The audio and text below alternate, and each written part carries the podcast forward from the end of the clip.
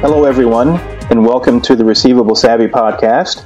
I'm Ernie Martin, founder and managing director of Receivable Savvy, where we provide research and best practice to help master the order to cash process. Today, we're speaking with Steve Richardson, commercial director and co founder with Rimilia. What we'll cover today is accounts receivable automation and all the things that go with that. So, without further ado, welcome, Steve. Hey, Ernie, good to meet you. How are you? Doing well, Steve, and thanks again for joining us and carving time out of your busy schedule. Um, so, so to, to get started, um, tell us a little bit about yourself and a bit about Rimilia. You know, how did Rimilia get started? What is uh, Rimilia's mission? Okay, well, uh, thanks, Ernie, and, and, thanks for speaking with us today. Really appreciate it. So, yeah, interestingly, we, we fell upon it by chance, I guess. So, having uh, myself and, and, the co-founder Chris, having had 30 years of um, working in large European blue chip organisations, we um, we set up a large shared service centre for a, a, global business back in 2006-7, and as part of that uh, initiation, we were doing quite a bit of uh, change management. And one of the areas we came across where we, we found a problem was around cash application. And it's something in our previous life had not really come across that often. So we um, we did a bit of investigating, and um, the obvious thing was uh, this this organisation had around about 30 to 35 people uh, processing their their, their cash, uh, a large service industry, so four or five different divisions, uh, global footprint, uh, three or four different ERPs. They were bringing all of that under one large shared service centre in the UK, and um, this problem called cash application came about, and we sat down and thought yeah, we'll go and look at what's on the market and look at bringing in some automation. It was a, a very manual process. Um, so we, we went out to market, and, and interestingly, whilst there were a few different options in the market, um, there were some vendors out there. There were some people doing checks. We could could have gone down the lockbox route. Um, perhaps could have gone to our ERP providers. There didn't seem to be a, a one stop solution for, for what we needed for that organisation. So um, we went away and sat down and, and, and devised a, a, bit of a plan, I guess, Ernie, and, and, decided we could probably build something ourselves. So brought in a couple of guys that we'd worked with in the past and, and sat down, and over three to four months, built quite a nice little prototype. Um, and we really found that there was a pattern to way people were paying from being invoiced. It was, you know, large blue chips generally have people who pay outside of an, an accounts payable. And if you can start to read how those accounts payable systems are working and build the trends up, you can start to see patterns forming. So we built it against backdrop and um, very quickly did, built a prototype and um, yeah, we put it in for those guys, and they were really pleased with the initial prototype we built, and quickly went from sort of 34, 35 people, and two and three days behind at month end, down to um, five or six people doing it with a very clean month end close process. So we thought, hey, there's something in this. So we sat down and um, decided to have a look at a few other business, did a bit of market research, and we thought, yeah, there's a gap in the market here. So we went to market. Um, we set the business up, and Rimilia. Uh, many people say, well, does it stand for something? And uh, yes, it does. Uh, so Rimilia stands for receive it, match it, learn it, automate. And what we do is in the name. And I think, you know, we set out to be different. Our software is different. Our sales approach is different. We, we like to think of ourselves as practitioners. And our software is very different. And we can talk a little bit about how the software works and why it's different. So I guess we fell into it by you know, an organisation we were working with had the problem. We identified there was a gap in the market, certainly within Europe, and you know that was back in 2007, 8, and here we are seven, eight years later, and certainly I would suggest probably the leading supplier of, of cash application software here in Europe, uh, and growing and adding products um, on, on, a fairly regular basis to our um, our modules, I guess. Ernie. So um, and having been on the other side of the fence, so to speak, for 30 years, you know, having been sold software, we kind of have a different ethic when we sell our software, and hopefully our mission is to make a, a difference, and it is to make sure that, you know, what we say is what we'll do. We, we hopefully we walk the talk, as they say. So yeah, it's been a, a really interesting six or seven years, and you know we are growing at a, a rapid pace at the moment, Ernest. So yeah, that's kind of our beginnings, I guess. Yeah, and it sounds like that's that's very intriguing, uh, especially when you mentioned that you fell into it, which I guess in, in some respects is ideal, especially if you see a gap in the marketplace and there's a need that, that hasn't yet been filled, um, and there aren't already a lot of competitors uh, or, or organizations doing exactly what you're doing, then I, I guess that's an ideal situation. In your explanation, you mentioned when you were doing your initial research identifying some trends. Can you share a, a, a, couple of instances as to what some of those trends might have been that sort of led to the impetus? Yeah, sure. So the market in Europe is um, you know, I guess across the globe it's slightly different. So if you go into the Scandinavian countries, it's very advanced on um, you know payments and receipts. You know, invoices go out and the payments come in very quickly because the banks, AR and AP, are all talking to each other. So you know, you, you talk to people in Scandinavia and they shake their heads when we talk about cash application and uh, cash allocation here in Europe. You come into the UK, um, and we're moving away. Unlike the states, we're still quite check heavy, and we can talk a little bit around that and where that's going. But here in Europe, we've, we've tried to move away from checks, and the concept of the check is starting to die out. I guess it's a generational thing. You know, I'll talk to to colleagues, uh, the under 30, shall we say they've never written a check in their lives. Um, right. And we're very much into electronic payments, and we've been that way for some time. So there are still a few checks in the market, some service industries, so that trend is starting to die. Um, but we see now a move towards much more on the day payments, and certainly within the hour payments. We, have got a concept called a faster payment in Europe. So as an organisation um, sending out a, a, a, an invoice, that invoice can be paid and that money can be deposited in the bank within one hour. That's fantastic if I'm sat in Treasury and I know I'm getting paid within an hour uh, of a, an invoice going out. One of the problems we found, interestingly, around that, um, in a lot of organisations, while the payment itself was speeding up, the provision of information within the bank um, file was still limited. So if I was a multinational sending a payment and I was sending a payment for a number of invoices against a number of accounts, generally we still have to send supporting information because the bank file formats can't handle that. That right. therefore to be a remittance advice. And interestingly, even though the payments were speeding up, and in, our, in the old days in Europe, a faster payment and a, an electronic payment would take about three days from, from processing to being cleared in the bank. And generally, within that period, the remittance would, would, would arrive and would be received, and therefore would tie up with the payment coming in. Nowadays, that remittance is still being transmitted generally um, via email or via the um, the postal service, and sometimes is now trailing behind the actual payment. So it started to cause some issues where the cash was sat in the bank, but organisations weren't able to match this because they were still waiting for that supporting information. So right. we saw that as a problem, and we, we, we've kind of built our software to, to very much overcome that.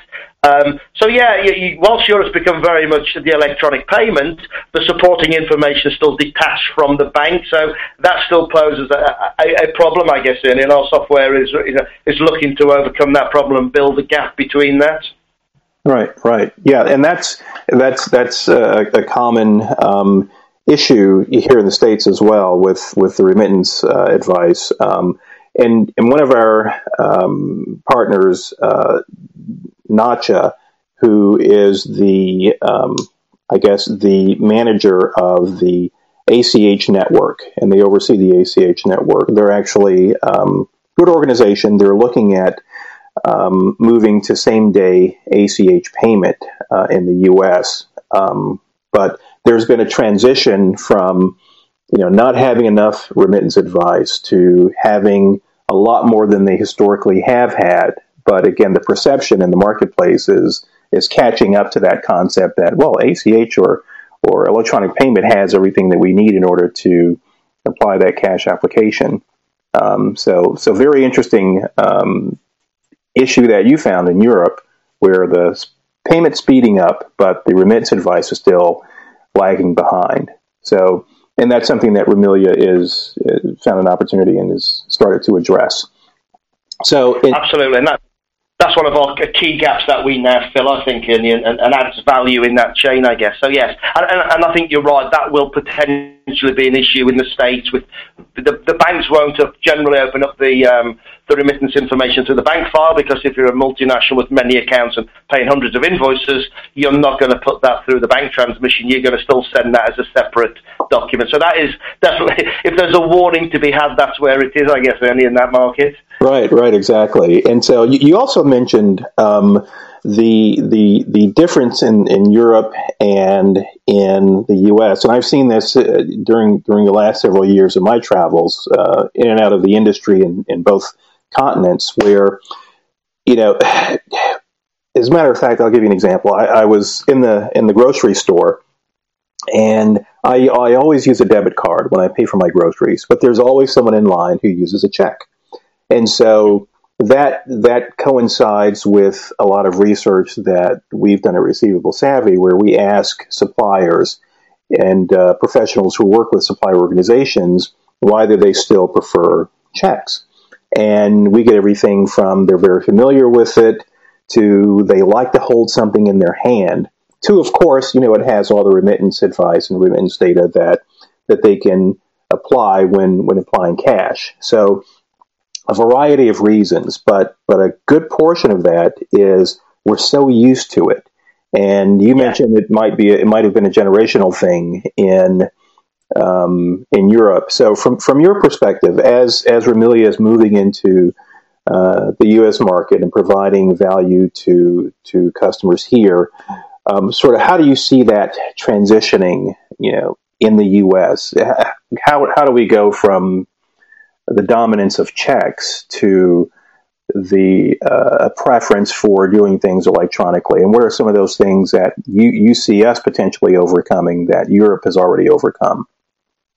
Yeah, and I think you know, I think you're right. The generational, it's a psychological thing. We like to hold something versus the you know go to the black hole and the money's going to transfer and we can trust it. And you know, we hear about security fraud, so there's a certain distrust, and having that check, people still feel safe with it. And I think um, you know and of course, I guess the other part of that puzzle is here in, in Europe and certainly in the UK, you know, there are only four or five main banks in the UK. So to make that change and to get that agreement, whilst it's slow in the UK, uh, you know, I would suggest it's still quicker having four or five banks at the table coming up with new processes than it is in the States where that, that, you know, that number of banks is expedited, expeditedly much higher. Um, so to come with a, a decision that's going to change across that continent, it will probably take longer as well. So, you know, what do we see in the States? And we entered the States about two, two and a half years ago. And it's interesting you talked about your experience in the supermarket. Um, again, how that's changed in the UK. We're now going to contactless payments. You know, we see that on our, on the Apple Pay, I guess, in the States. But, yes. you know, all our debit cards now in the UK are basically touch the machine and you walk out and it, and it automatically deducts it. So it's making even having to put a PIN number in, which I know is coming in the States, the chip in PIN we've kind of taken that further again to the contactless payment, as we call it, where we, we touch and pay and, and go, and it's it's very very simple and very very easy. So in, in the commercial B two B market, I guess, uh, Ernie, um, still check heavy. Um, and I know I read in the in the press in the business press the, the change towards ACH and wire is starting to happen. At what pace that will change is yet to be seen. I think there's a um, talk in the next 10 years, the balance will tip definitely away from checks into to ACH and, and, and wire. Um, I guess it's how organisations treat, you know, checks the last form of payment. I can extend my cash flow as well, um, that type of thing. And I guess the banks are, are, making good books out of managing lockbox services. Is it in their interest to move to ACH and wire? Perhaps you could uh, fill me in on that. I, I sometimes question that, you know, whether the banks are pushing for that because they have a uh, they, they own the lockbox market in general. They make the, the money off the lockboxes, uh, and a lot of organisations still rely and trust on those. So I think there will be a move to, to, to ACH and wire and contactless payments in the um, the personal market. How long it will take, Ernie? Probably you're better placed to to um, to answer that than I am. I think. Yeah, yeah, that's a that's a good question. If you ask me and you ask. Uh, uh, probably 10 other people like me, you might get, uh, you might get uh, different answers. But, you know, it, it, it's some of the research that I've been doing, and, and, and, I've done research in this area um, and in this space for the last several years, probably going back to 2009, 2010. And, you know, there's always been a preponderance of, of paper checks. And, you know, every year you get a forecast, well, you know, paper checks are going to uh, be reduced by a certain percentage and electronic payment is going to grow by a certain percentage. It's, it's true that one is decreasing and the other is cre- increasing, but not nearly at the rate where everyone expects um, every year. So again, there's still a, a sense of, well, you know, when are we going to move away from paper checks? And you know, if I had to take a guess, I'd say probably in another you know, five, ten years or so, you'd see a, a, a greater significance um, in terms of a reliance on electronic uh, in terms of payment, as well as in invoicing and, and, and other things that are relying on paper. But again, you know, it, it could be very different. It depends on, you know, who the players are in the marketplace. It depends on the economy and a few other things. So, you know, we could be sitting here 10 years from now and still 75% of payments are still being made by paper. You know, I, I doubt that that'll happen, but, you know, who knows? Um, but, you know, yeah, the, the movement is slow. And I guess it's, it's, it's, for for all intents and purposes, it's slower than what most people would hope for. Yeah, I mean, from our point of view, it, it, you know, it's, it's, quite an exciting challenge for us. As I say, here in Europe, we're used to that, uh, the ACH and wire equivalent. That's kind of the norm. That's 80, 90% of the volume rather than, I guess, 10, 20% of the volume in the States. So we're already geared up for that. And we find when we talk to organisations in the States, uh, the piece they um, perceive to be the issue is around the ACH and wire and that lost in translation between the invoice, the payment, and, and the remittance. So, you know, we're, we're very well placed to cope with that. And our customers typically see automation rates of, of 90% plus on, on that electronic payment. And that's quite a, a transition from, from the current, um, you know, ERP or generally what's on the market, they, they, tend to focus more around the lockbox automation. And that to me is a great myth as well, and we can chat a little around the lockbox and the, you know, I talk to many organisations in the States, and when I get to meet them, they'll say to me, you know, we've got major problems around our ACH and why we'd like to automate that and get that to the same levels of automation as our lockbox. And you think, yeah, and you talk about lockbox automation, and it's quite interesting. While it's automated and uh, a company's receiving data to allow to load into the ledger and, and, and, automate, actually what goes on downstream to get that automation to happen is very much a manual process. So, you know, we're starting to overcome that and change that mindset with organisations and actually, you know, whilst we keep the lockbox in place, we're starting to help organisations save quite a lot of money around those lockbox, expensive lockbox keying costs and, and moving away from that. So started to slowly move the mindset, I guess, uh, Ernie, around that. And, and, and I also it the art of the possible, trying to sell to companies what the art of the possible is. And you know, we push the boundaries with our software, with what we achieve and what we want our customers to achieve. And uh, our customers get it, they, they, they tend to, there's kind of a wow factor. There's a, oh, one of our barriers to selling it, you know, our biggest barrier has been uh, it's too good to be true, which I guess is a, uh, it's a great problem to have. Oh, interesting. That's very interesting. Well, you know, what I'd like to do, Steve, is um, I'd like to have you come back um, and talk more about um, how you engage your customers and sort of what your findings are when, when you do engage them. Um, but for now, we're going to wrap up uh, this particular episode. So thank you again, Steve, for joining us. We, we do appreciate it. And uh, are you able to come back and, and join us again? Sure, and thanks, Ernie, for your time today. Really appreciate it. Yeah, look forward to, to speaking again soon. Thank you. Sure, absolutely. And thank you, everyone, for joining us. Um, you will be able to see uh, Steve's contact information as well as Rimilia's contact information on the website in the web page where uh, the podcast sits. But uh, thank you, everyone, for joining us, and we'll talk to you soon.